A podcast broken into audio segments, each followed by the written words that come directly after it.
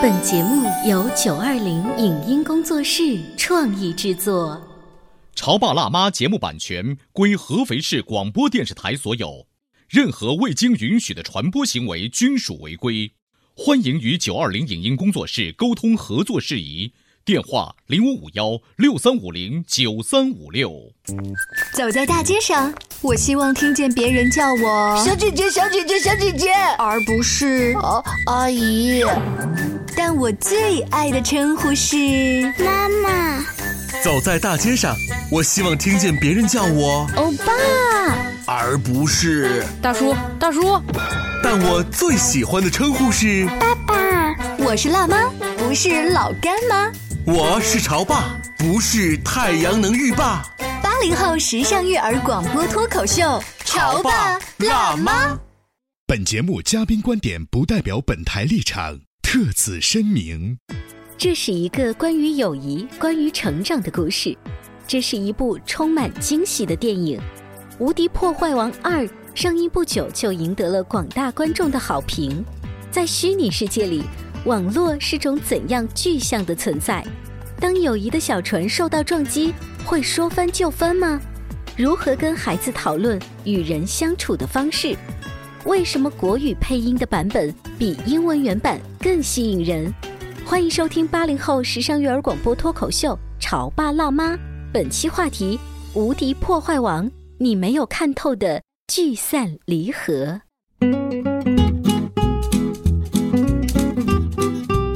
收听八零后时尚育儿广播脱口秀《潮爸辣妈》，各位好，我是灵儿。大家好，我是小欧。大家好，我是开心可乐的爸。前两天我看到呃，开心可乐爸发了一条朋友圈，说这个电影太值得看了。一般他推荐的电影，我都会就是尽量去追，因为我觉得他作为一个不太专业的影评人，大概跟我的欣赏程度差不多吧。那就是《无敌破坏王二》。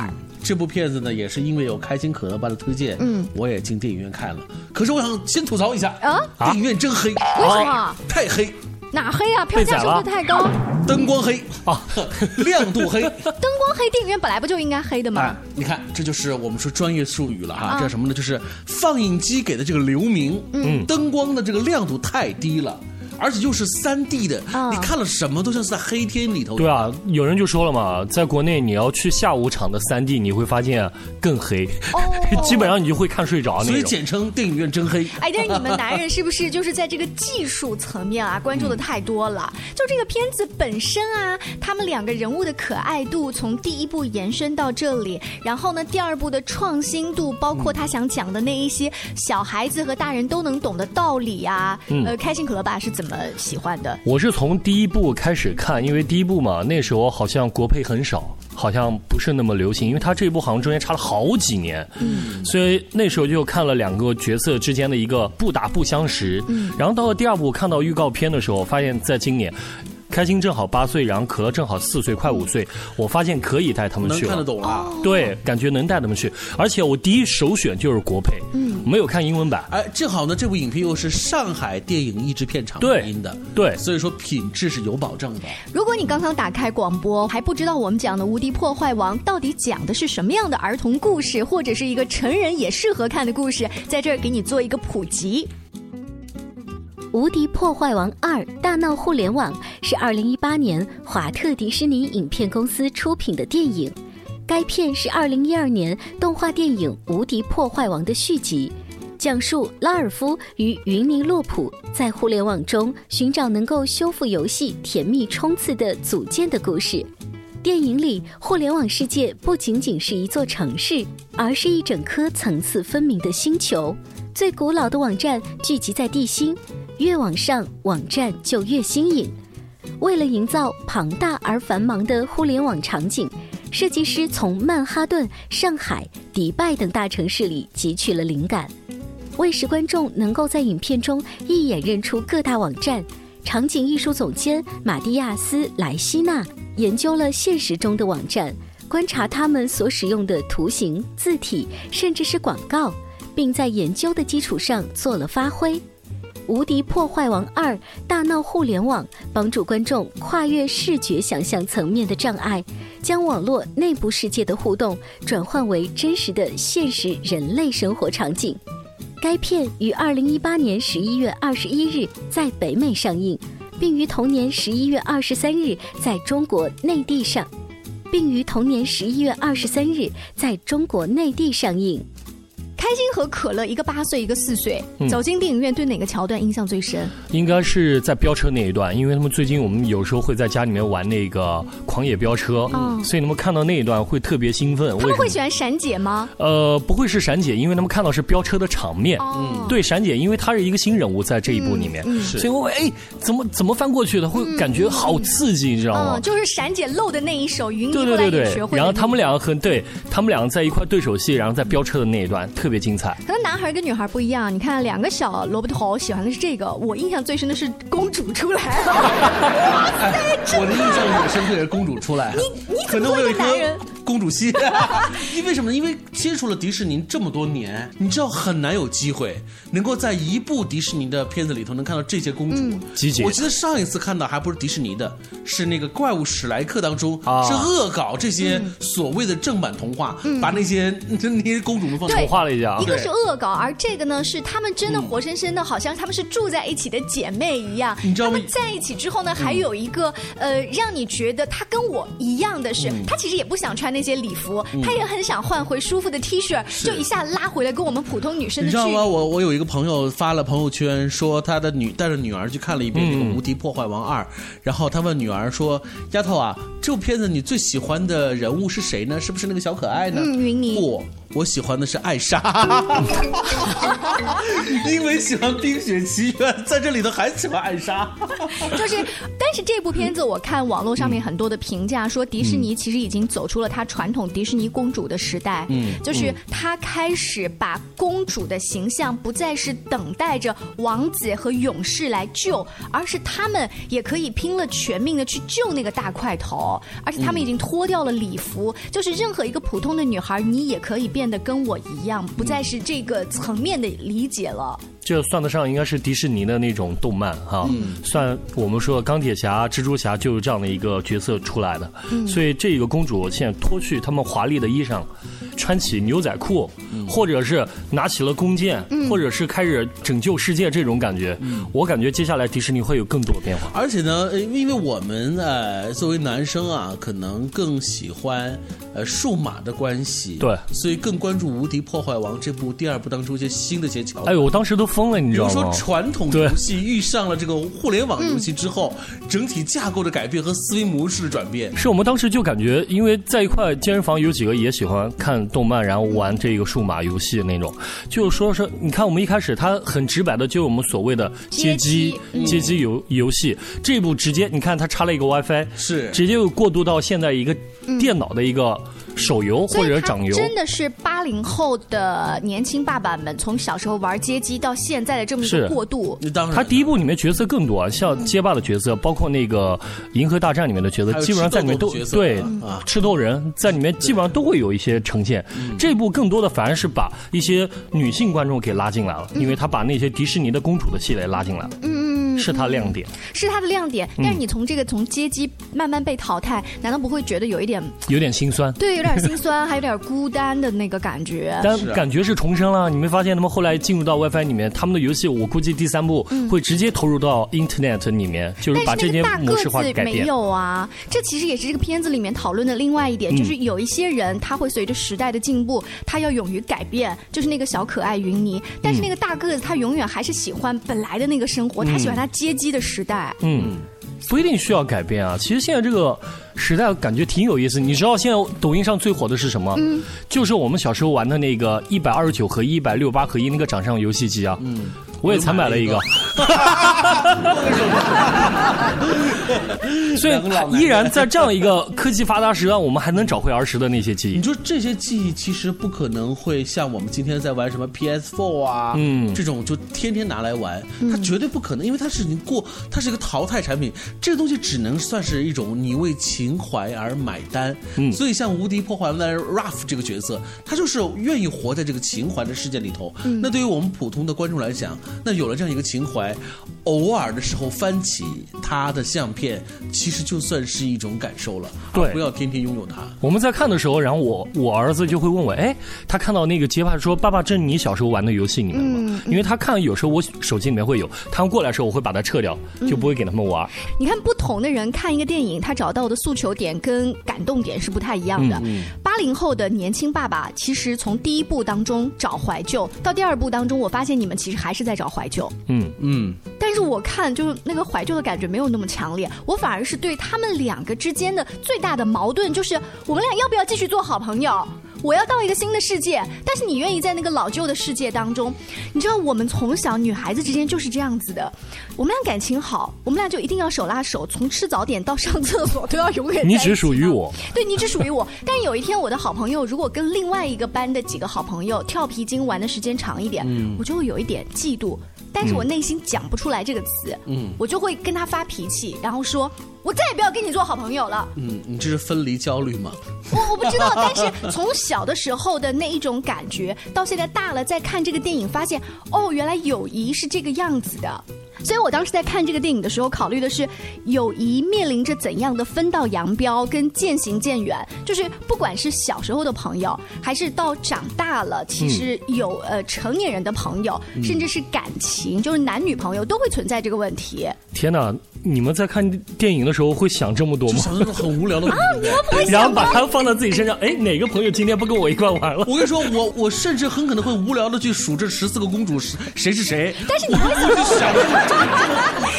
天哪！你看，不同的人看电影，他所找到的点是不太一样的。呃，我们手机还有广播前的各位网友、听众，你看《无敌破坏王二》的时候，对哪个桥段印象最深呢？也欢迎来跟我们一起互动一下。平时的节目啊。除了在广播当中可以听到，也可以在荔枝 FM 当中搜索“潮爸辣妈”就可以订阅收听啦。你在收听的是《潮爸辣妈》，小欧零二，叫你变成更好的爸爸妈妈。《潮爸辣妈》播出时间：FM 九八点八，合肥故事广播，周一至周五每天十四点首播，二十一点重播。网络收听，请下载荔枝 FM、蜻蜓 FM、阿基米德、喜马拉雅、中国广播以及苹果 Podcasts，搜索“潮爸辣妈”订阅收听。微信公众号请搜索“潮爸辣妈俱乐部”，参与节目互动哦。关于和孩子沟通呢，我是想先处理好彼此之间的情绪，然后再去搞定他具体的问题。我们家长经常在一起讨论，怎么样从小才能培养好他的学习习惯。我是后来通过学习才发现，孩子行为背后是有另外一种需求的。陪你一起吐槽养育熊孩子的苦，陪你一起追忆曾经自己的小世界。八零后时尚育儿广播脱口秀，潮爸辣妈。本节目嘉宾观点不代表本台立场，特此声明。这是一个关于友谊、关于成长的故事。这是一部充满惊喜的电影，《无敌破坏王二》上映不久就赢得了广大观众的好评。在虚拟世界里，网络是种怎样具象的存在？当友谊的小船受到撞击，会说翻就翻吗？如何跟孩子讨论与人相处的方式？为什么国语配音的版本比英文原版更吸引人？欢迎收听八零后时尚育儿广播脱口秀《潮爸辣妈》，本期话题：无敌破坏王，你没有看透的聚散离合。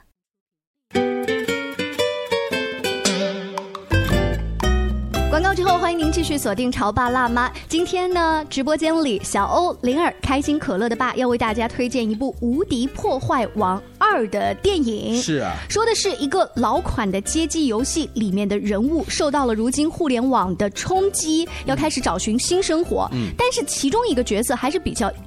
依恋那种老派的阶级生活，好像我，好像你，所以他所引发的思考可能是怀旧风，可能是友谊风，可能是亲密关系之间的各种讨论。就这种各种讨论，实际上并不发生在你在看电影的过程当中，因为来不及。嗯，这个片子里头就像是一个彩蛋集合，你根本来不及去思考这个片子，哎呦，到底有多深层次含义？哎，的确是这样。我跟你说，我光我看数，我在数这个里面出现的经典人物，我就数半天。比如说里面啊。斯坦李出星现了球大战什么的，对还有皮克斯下面怎么有这个出来了啊大眼仔，就是你在光看这些的时候，觉得哇，这种各种所谓的一路走过来的童年的回忆，所以这是男人女人看电影的一个角度不同。其实这部电影就是不同人看会挖掘到不同能触碰对，嗯触碰到自己内心的点。比如说我们在数人物的同时，我感觉我们好肤浅，对不对？是啊 他们那帮已经在看哇，我这个友情联想到自己高中时、而大学时、现在上班的一些同事的那些。但是我跟你讲说，他们很幼稚啊，不不会啊，其实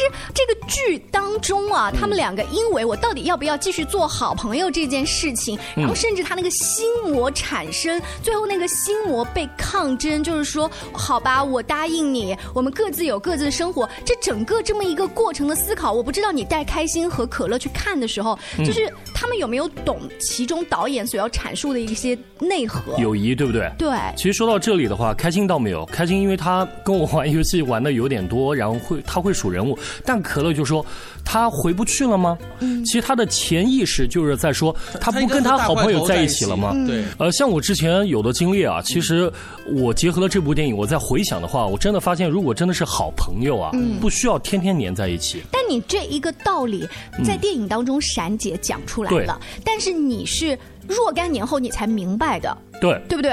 可是你现在是怎么样在跟儿子去阐述，还是就是看了就看了？其实？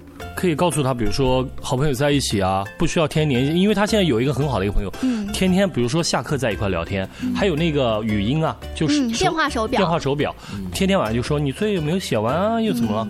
其实我们经历的就会感觉到，其实好朋友接触多了，你会有一些摩擦，嗯，你摩擦多了，反而会有损你们之间刚好达到临界点的友情那种哎，你刚刚提到了一个特别好的词儿，叫临界点。嗯但我觉得小朋友，包括我们成年人，一开始是把握不好那个临界点的对。就边界感。边界感。对就很开心啊，天天想在一起。突然你发现你的好朋友跟别人在玩的时候，你会很难过，是对吧？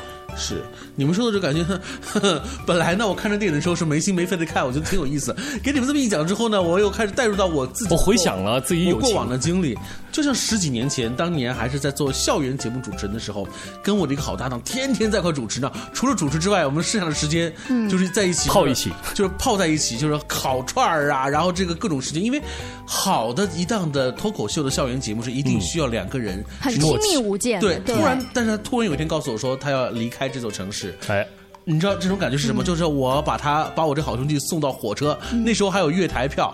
嗯，送上火车站以后抱头痛哭，然后呢就把我兜里头剩下的几百块钱就往他口袋里一送，我说兄弟路上多多吃点，别冻着啊。哎呦，我们俩交朋友吧，就是那种感觉，痛哭流涕感觉，你知道吗？嗯等到我下一次再见他的时候呢，就是我结婚的时候，嗯我把他邀请到我的婚礼上来，就中间已经隔了大概有五六年的时间了。哇！所以说，你看这五六年我们并没有见面，偶尔通通一些短信或者是电话。看上去虽然没有在一起，天天就是像之前那样的亲密无间，嗯但是友情便没有缺损嘛。浓度刚好。对呀、哎，但是你刚刚提到那个画面，就是在月台还把钱给到他，然后你抱头痛哭，其实是一种男孩子强装的镇定，以及假装很体面。